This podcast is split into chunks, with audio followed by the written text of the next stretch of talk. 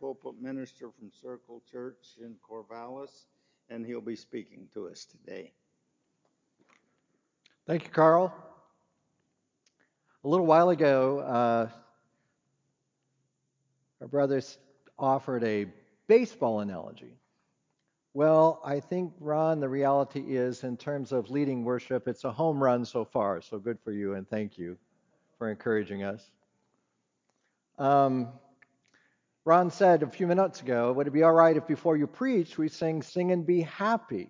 I said, yeah, of course. I mean, that's a great song to sing. But my prayer is that by the time I finish preaching, and before you go to bed tonight, that you will recognize an even greater gift than happiness that God desires to pour out upon you. You know, in childhood, going to bed was just not my favorite thing, and I think that it may have something to do with the kinds of going to bed routines that we had when I was a little kid. I mean, think about that old prayer. Now I lay me down to sleep. I pray the Lord my soul to keep. If I should die before I wake, now wait a minute, parents. Hang on just a minute. You want me to go to bed and probably die? You told me there aren't monsters under the bed. I'm having a hard time trusting you. Or how about that old lullaby? lullaby? Rock-a-bye baby in the treetop. When the wind blows, the cradle will rock. When the bough breaks, the cradle will fall. And down will come cradle, baby, and all. No, stop, stop, stop. You want me to go to sleep, and I'm going to be up high in this tree, and you already know the tree is going to break and I'm going to crash to the ground. What kind of parents are you? And so it really is one of those kinds of things that, uh, no, I need another drink of water. I need to go to the bathroom for the 15th time because I'm not about to go to sleep with all those kinds of things, right? So I think we need a new bedtime prayer. I think we need a new lullaby for adults. This is a Gallup poll from December 2013. It indicated that 40% of Americans reported getting less than seven hours of sleep. A little more contemporary, this one's from Britain, May 4th, 2018, an issue of The Independent. The average Briton gets six hours, 18 minutes of sleep per night. Can you just imagine these interviews? Oh, if I could only get six hours and 19 minutes, everything would be fine, but this 618 is just not working for me. I mean, we really have known for a long time that sleeplessness has negative consequences. But you may not know that there was a 15th century Italian lawyer called Hippolytus de Marsilius, and he, de- he documented that sleep deprivation was a really good way to punish prisoners. And this is the same guy who researched and found out that that slow drip water torture really works. I'm thinking this might be the guy who wrote those old lullabies and falling out of the trees and so on. I, I, I'm not sure I like this guy very much. People want to sleep. That goes without saying, right? 2015 Consumer Reports Americans spent $41 billion with a B, $41 billion on sleep aids, and the projection for the year 2020 is $53 billion. Trying to go to sleep. But you know, it kind of gives me an idea for how to increase church attendance. See, you say, you, you just go and you just say to people, hey, you know, you just got to come to church next Sunday because this guy Greg is preaching, and every time Greg preaches, everybody goes to sleep. Might work. No, how about I give you a lullaby for adults? Psalm 3 is a morning hymn Psalm 4 is an evening hymn. And so I invite you to open your Bible to Psalm 4. And what I propose that we do is look at it verse by verse. And then once we've had a chance to kind of dig into some details, I want to pull it all together and give you a lullaby for adults. Psalm 4. Verse 1 can be translated two different ways. And that's not altogether bad because in the process, the psalmist taps into two different feelings we might have at bedtime. The NIV translation Answer me when I call to you, O my righteous God. Give me relief from my distress. Be merciful to me and hear my prayer. Sometimes we're frantic when it's time to go to sleep. And in this reading right here, I hear that the lullaby singer, he's just insistent. He's just wrought up. Answer me. Give me relief. Be merciful. Hear my prayer. It's almost breathless. Me, me, me, my, my, my. Please. Frantic. Hard to fall asleep when you're feeling like that. At other times at bedtime, we feel more confident, and the ESV translation gives us verse 1 with one big change. Answer me when I call, O God of my righteousness. You have given me relief when I was in distress. Be gracious to me and hear my prayer. Hear the difference? You have given me relief when I was in distress. With this reading, the psalmist is confident, focused on the fact that God's already showed mercy in the past, God's already demonstrated his ability to answer prayers, and past experience emboldens the psalmist, this faithful singer, to confident prayer as he's trying to go to sleep. But you know, even when we're confident in God, even at those moments, it can be hard to fall asleep because some nights your mind is just stirring and your feelings are flying all around, and it's just one idea. At bedtime, you may be feeling torn down and worthless. Verse 2 How long will you people turn my glory into shame? How long will you love delusions and seek false gods? The psalmist is asking the question of some other people. And scholars dig deep into this, and there's some linguistic hints here that the singer's opponents are some wealthy people who are very influential in his life. They're going to have they have impact over him. Maybe they're critiquing him because their own lives are different, or maybe they just like giving people a bad time. I mean, we know a few folks like that. But the psalmist has enough confidence in God that in response to their critiques, he rebukes his opponents. He points to them and says, You're deluded by life. You're worshiping the wrong God and expecting the wrong God to assist you. And so now the singer invites them back to the true but invisible God. And one of the reasons why is because this is such a man of faith that to attack the psalmist is to attack his God. And that's so unsettling. There are nights when it's difficult to go to sleep because of the words that somebody said to us during the day. Boss just made an offhand comment, but as you ruminate about it and you stir it back and forth, you're kind of wondering what was the message that you were supposed to take away? Was, was there something more than what I heard on the surface? Or, or the coworker or a student in the class who just kind of takes a shot at you and they're supposed to be a joke, but boy, it just cuts you to the. And now it still just keeps coming up as you're trying to go to sleep. Maybe somebody attacked your Christianity. You did what yesterday? You wasted half your day at church? Well, it was.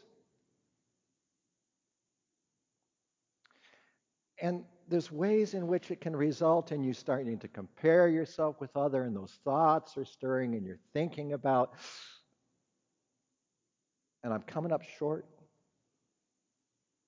You've got to remember who God is and whose you are. In 1 Peter chapter 1 verse 18 and 19, it reminds us that we weren't redeemed, we weren't purchased by God with cheapo stuff like, oh, let's say just all the gold in Fort Knox. No, rather, you were bought with the precious blood of Christ. God has established your worth. And no matter what other words are said about you by influential people, it cannot alter the reality, the fact that God has already said you are prized and worth more than gold. So, good night. At bedtime, you may be feeling unsure if God's even aware of you. Does he really hear me? We pick up at verse 3. No, that the Lord has set apart his faithful servant for himself. The Lord hears when I call to him. One of the problems of hearing some slander from people during the day or just some words from influential people is that over time you may start to believe them. I've had that experience of hearing, being told so many times something about my incompetence that I began to think, yeah, I, I guess I am unable, not up to the task. But the underlying language points to you as something very special. There's saint language here. There's holiness, sanctified language here. And, and so, in essence, what the people around you don't know is that God has set his favor on his faithful servants. The God of steadfast love has set special affection on you. Okay, we know John 3:16. For God so loved the world, they get God so loved the world. Yeah, that's good. God loves everybody. That's wonderful. That's a good thing and it's a true thing. But what this verse reveals is that God loves everyone, but the flavor here is that he has an even greater measure of love for his people, for his saints, for his sanctified ones. And if a God loves us that much, clearly he will be aware of you and aware of your situation. And I, I, don't know if you've ever had this feeling, but a lot of people have talked with me about the fact that, you know, Greg, it seems like sometimes when I pray, that the prayer just goes up to the ceiling and bounces right back.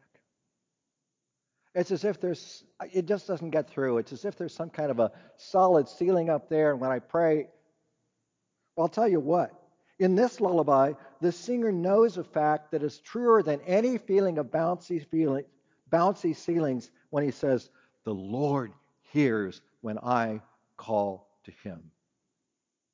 That's a good affirmation when it's time to go to sleep. So, good night. Sometimes it's hard to get to sleep because we're feeling so wrought up with emotion. Verse 4 In your anger, do not sin. When you're on your beds, search your hearts and be silent. You know those influential people who are giving you those grief words?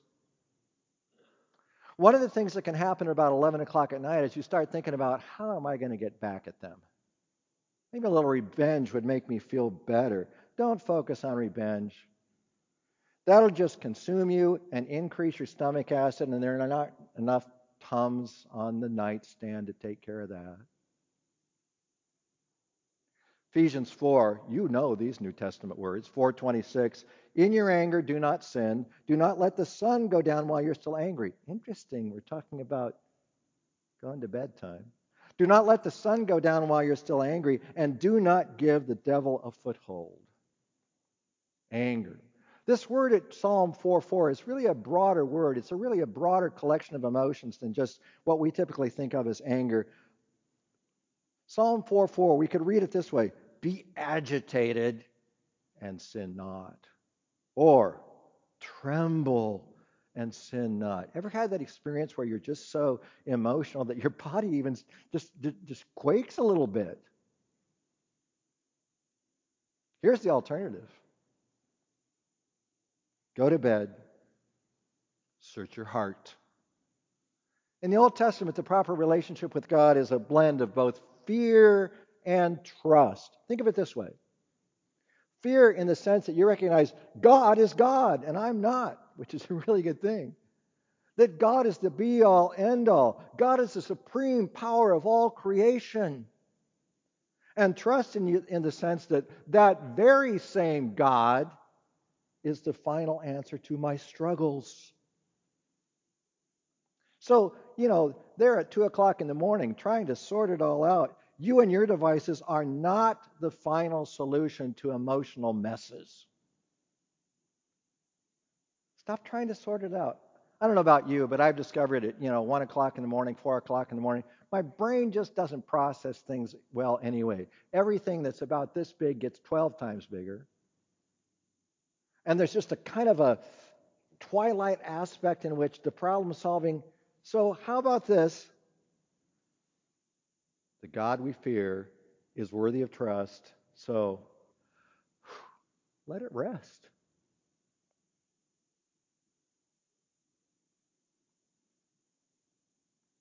Rest in Him.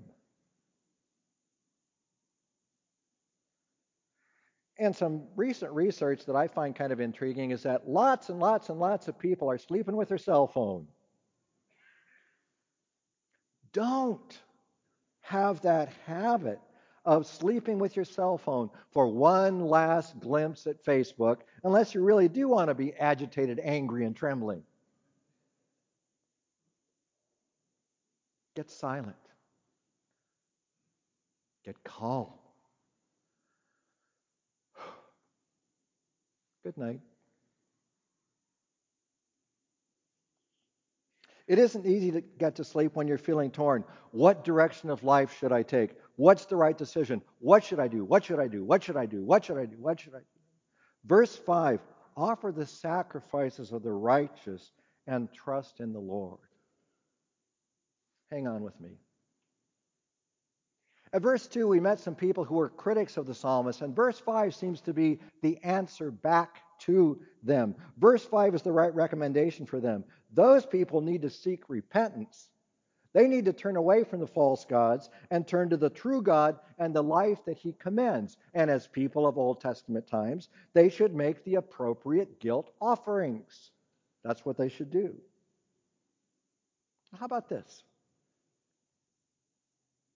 If you can't go to sleep and you stop and you're thinking about two o'clock in the afternoon when you said that to a coworker, and in retrospect, it's like I shouldn't have done that. Or 7:45, and the way you were chatting with your kids and what you did for them was like, no, that's that's wrong. Make the decision at that very point while you're trying to go to sleep to repent from that sin, to confess it to God. You may need to make some plans about how you're going to go to that person and get it right tomorrow but claim the forgiveness that God offers when we walk in the light. Trust God, let the guilt go. And for those of us who live in light of the cross, for those who historically live on this side of the sacrifice of Jesus, this side of the cross, I think Romans 12, verse 1 and 2 offers some really important insight to sacrifice. Give me a second. Britney Spears does great with these things, but I'm not Britney Spears. Did you notice? Romans 12, 1 and 2. Important insight to sacrifice. Therefore, I urge you, brothers and sisters, in view of God's mercy, to offer your bodies as a living sacrifice, holy and pleasing to God. This is your true and proper worship. Do not conform to the pattern of this world, but be transformed by the renewing of your mind. Then you'll be able to test and approve what God's will is, his good, pleasing, and perfect will. You see, the life of sacrifice is the perfect platform for good decision making.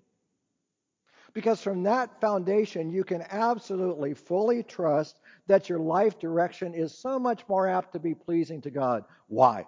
Because the world pattern of your old life is being increasingly put to dead, death, and the new mind is being created and one of the consequences is that your discernment increases. Well, that's a good thing when it comes to decision making and what should I do? So, yeah, having a hard time going to bed, going to sleep, worrying about things. What should I do? What should I decide? What should I do? Well, first and foremost, trust God. Because you've given yourself to Him and He will enhance your ability to discern. Good night.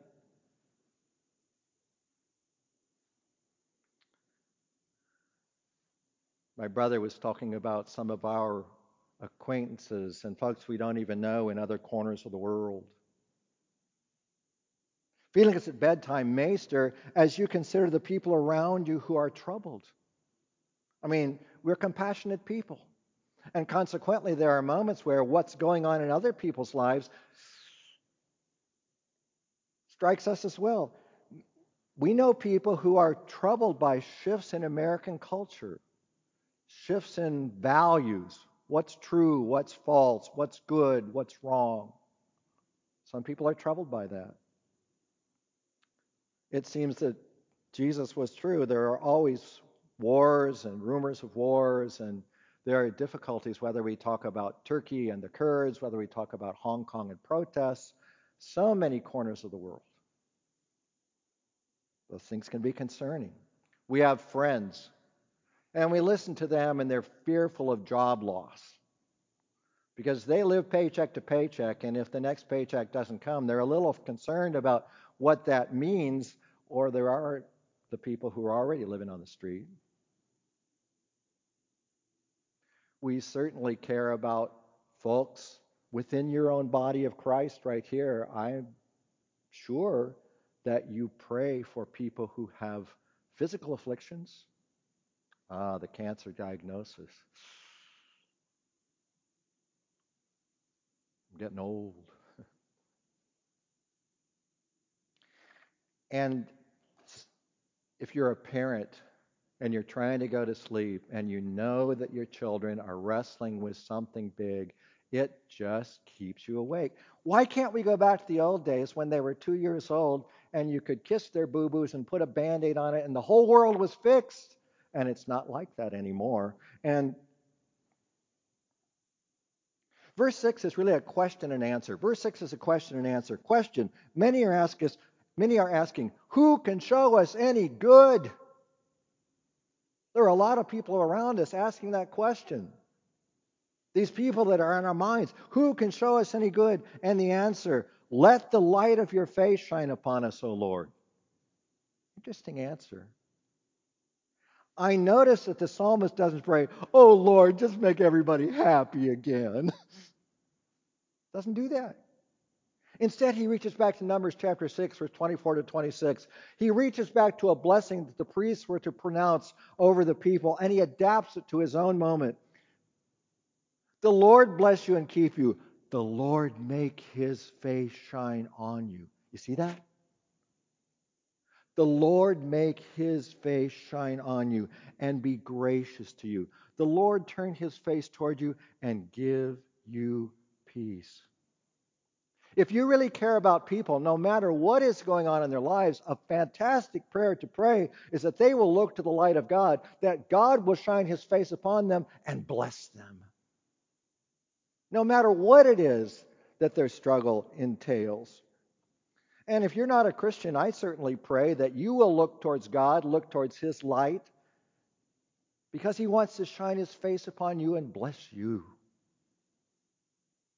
I hope that you would trust God so much with your life that you would say, Jesus is my Lord, my King, my absolute sovereign. And because of that, no longer just about me. Now it's what does life look like when I'm imitating Christ? And at the waters of baptism, God does a wondrous thing. Old self dead, so new self, new mind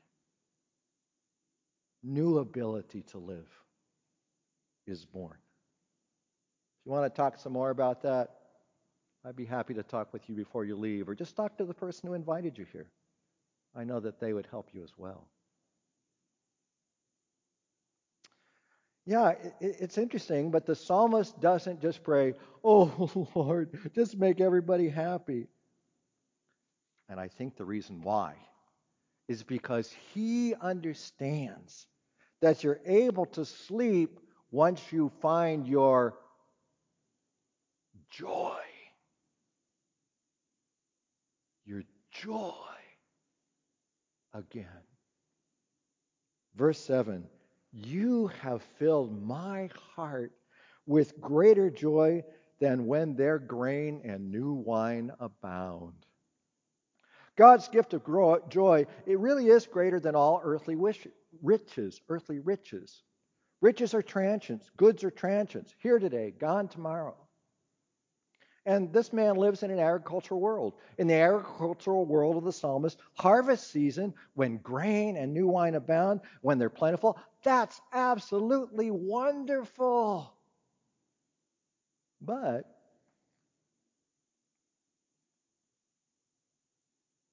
my wife Pam and I like to go to Oktoberfest up in Mount Angel, Oregon. And uh, there's lots and lots of good street food at that festival. It's kind of a it's it's a harvest festival. It has some German roots, but it's basically a, a harvest festival. And with those German roots, there's lots of polka bands. Well, one night I finally convinced, coerced my wife to go ahead and enter a polka contest with me. So the music started and we looked foolish. But at the end of it, the judge walks up and he gives us the second place ribbon. And then the third place ribbon because he said, I'm tired of handing these things out. Well, I'll tell you, a second place ribbon is great, but it won't buy you any bratwurst. See, it's a German festival, and yeah. The psalmist isn't filled with joy because he's rich enough to rest and have provision all winter. That's not where it comes from. His joy overflows because he knows God himself. Because he experiences consistently the blessing of God's face upon him. And that, that is security. So, joyful. Good night.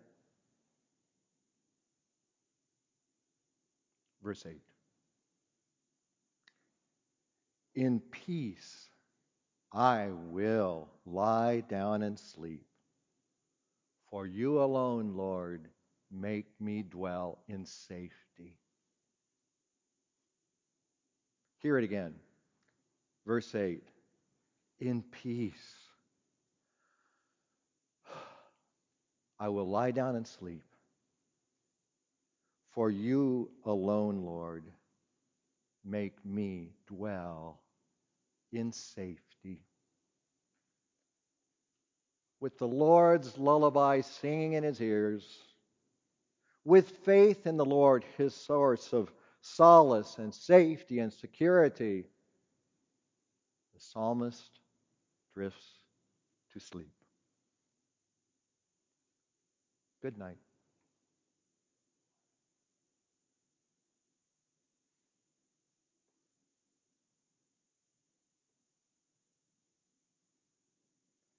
We've explored the wealth of insight in the words of Psalm 4, but now I want to read the whole lullaby to you. I lived with this psalm for a while, and this is my paraphrase. It's not a translation, it's my paraphrase. You may have already discovered that praying the psalms or putting in their own words is a very powerful experience. And so, Psalm 4 in my words.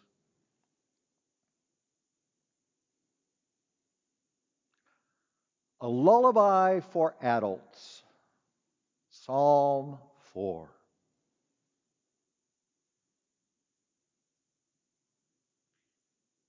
Good night, God. Whether I come with frantic cries or confident remembrances of your former work, answer me when I call to you. Hear my evening prayer.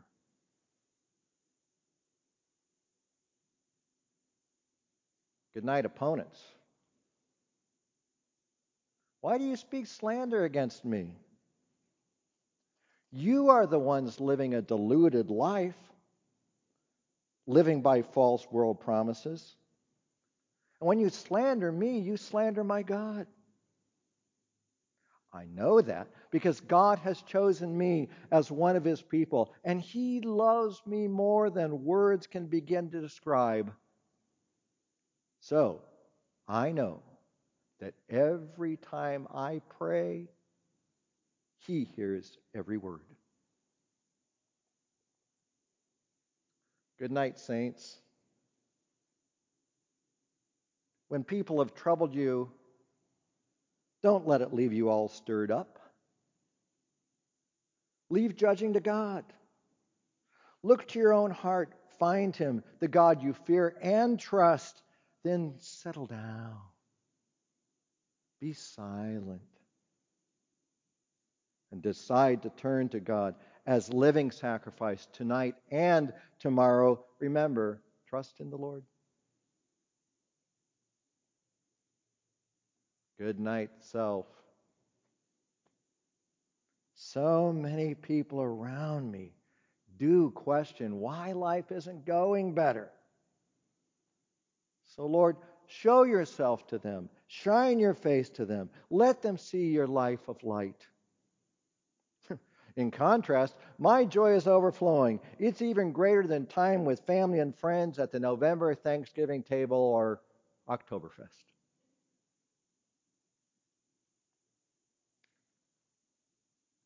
Good night, God.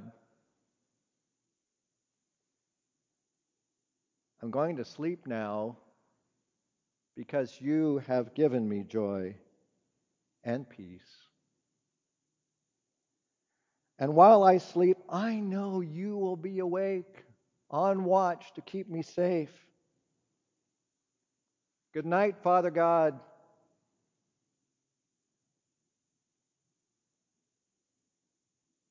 Good night, my beloved child.